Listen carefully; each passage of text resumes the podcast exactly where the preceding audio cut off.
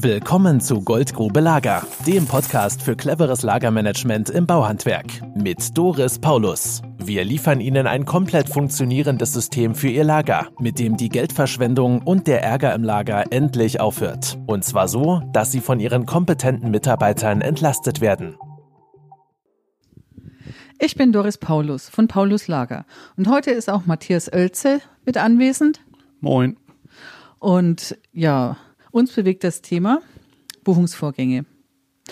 Wir hatten eine Anfrage aktuell mit einem 230-Mann-Betrieb, der hat sechs Niederlassungen. Und dann frage ich mich, ähm, hat der Inhaber unser Erklärvideo gesehen, weil da ist ja klar und eindeutig, dass wir keine Buchungsvorgänge in den Werkstätten und Lagern präferieren. Und ja, ich kann nur hoffen, dass er es angeschaut hat. Ich werde demnächst mit ihm telefonieren. Spannend ist auch, Matthias, du hast ja jetzt zurzeit einen 80-Mann-Betrieb, bei dem du arbeitest. Und die haben Buchungsvorgänge. Was findet denn bei denen im Lager statt? Erzähl mal. Ja, richtig. Die haben also ihr Kundendienstlager in einem chaotischen Lager organisiert mit Software. Das heißt, alle Ersatzteile, die drin liegen, sind auch von der Software erfasst, inklusive dem Lagerplatz, auf dem sie liegen. Und wenn jetzt die Monteure Ersatzteile rausnehmen aus den Regalen, dann werden die erstmal reserviert für den Auftrag. Die Monteure fahren zur Baustelle, bauen das passende Teil ein, buchen dieses Teil auf den Auftrag, kommen wieder zurück ins Lager, legen die übrig gebliebenen Ersatzteile zurück ins Regal und buchen dann idealerweise natürlich diese zurückgelegten Teile wieder zurück, damit sie für die anderen Kollegen zur Verfügung stehen. Und das hat wohl nicht so astrein geklappt in der letzten Zeit. Und deswegen wird dieser Betrieb das Kundendienstlager neu organisieren, sprich zukünftig nach dem Paulus-Lagersystem arbeiten, ohne diese Buchungsvorgänge. Das ist ja spannend, weil wir haben immer wieder mal Anfragen von Menschen, die Buchungsvorgänge haben wollen in ihrem Betrieb.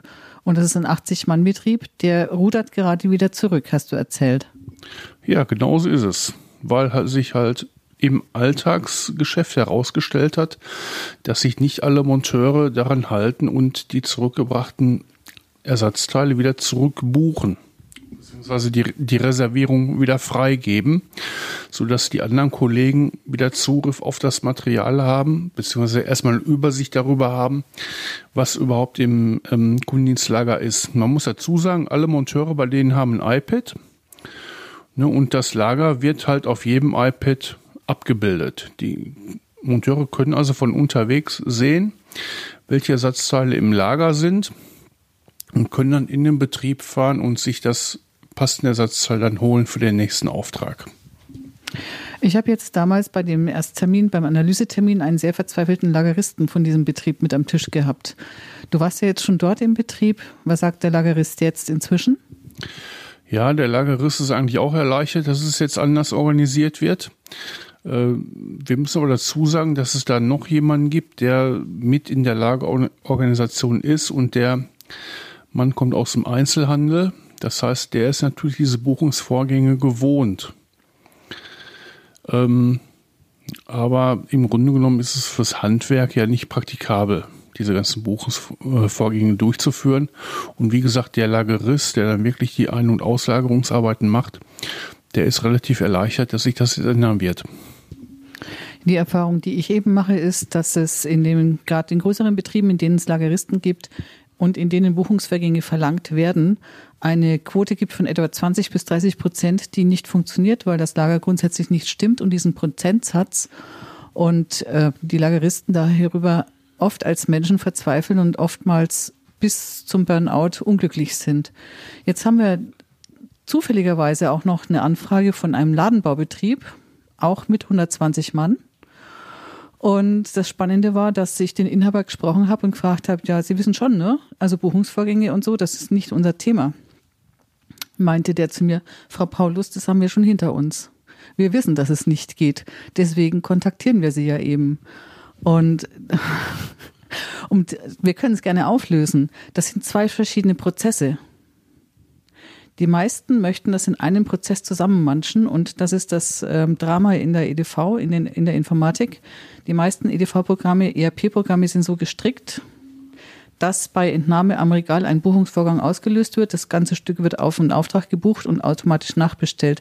Und damit habe ich ständig überquellende Lager, weil kein Mensch mehr die Retourenabwicklung im Griff hat.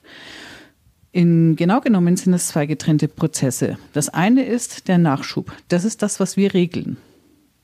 Wir sind also permanent da, ähm, in der Organisation des Nachschubs ähm, zugange. Und das Zweite, so wie Matthias das schon genannt hat, ist das Mitnehmen und das Reservieren. Und erst in dem Moment, wo ich es wirklich verbaut habe, wird die passende Pumpe oder das passende Teil, der passende Obentürschließer auf den Auftrag gebucht. Und die Reservierung muss dann für die anderen Sachen freigegeben werden und es wird zurückgebracht ins Lager. Das sind zwei komplett zu trennende Prozesse. Und nur dann, wenn ich die getrennt halte, diese zwei Prozesse, dann kann das Lager funktionieren. Die Erfahrung hat jetzt dein Betrieb gemacht, hast du gesagt. Ja, es kann aber auch dann nur funktionieren, wenn alle Mitarbeiter, die mit diesem Lager zu tun haben, auch mitziehen und die äh, Rückbuchungsvorgänge auch durchführen. Ne? Also der, der Fehlerfaktor ist immer der Mensch bei der ganzen Sache. Und da sind wir bei den Monteuren, denn die sind ja auf der Baustelle ja freischaffende Künstler, was wir ja auch brauchen, damit sie ihre Aufträge bewerkstelligen können. Das ist ja auch nötig. Nur im Lager gelten für Betriebe, die buchen, natürlich ganz stringente Prozesse mit einem hohen Aufwand. Und ich bin jetzt auch sehr neugierig. Wir hatten neulich auch wieder Kontakt zu einem Anwender vom Paulus Lager mit acht Leuten. Die führen jetzt Buchungsvorgänge ein. Ich habe schon äh, dem Inhaber gesagt, es interessiert mich brennend. Ich würde ihn sehr gerne in einem halben Jahr sprechen, wenn er dann Erfahrungen hat, ob seine Mitarbeiter, wenn die abends um halb fünf kommen, also eigentlich keine Lust mehr haben, dann auch wirklich nochmal Rückbuchungsvorgänge durchführen oder ob das Material dann doch in der Kiste liegen bleibt, wenn es ankommt. Insofern ähm, ist das sehr spannend herauszufinden. Ich habe so die Vermutung, dass ähm, der Anwender von uns irgendwann mal auch sagt, ähm, dann nehmen wir lieber ein bisschen Unschärfe beim Pauluslager in Kauf und sparen uns den Zusatzverwaltungsaufwand, der uns sowieso nichts gebracht hat. Aber das werden wir in nächster Zeit erfahren. Ja, das war für heute der, ja, die Goldgrube Lager, der Podcast von Doris Paulus und Matthias Oelze. Tschüss. Zum Thema Nachschub und Buchungsvorgänge und dass das beides getrennte Prozesse sind. Tschüss!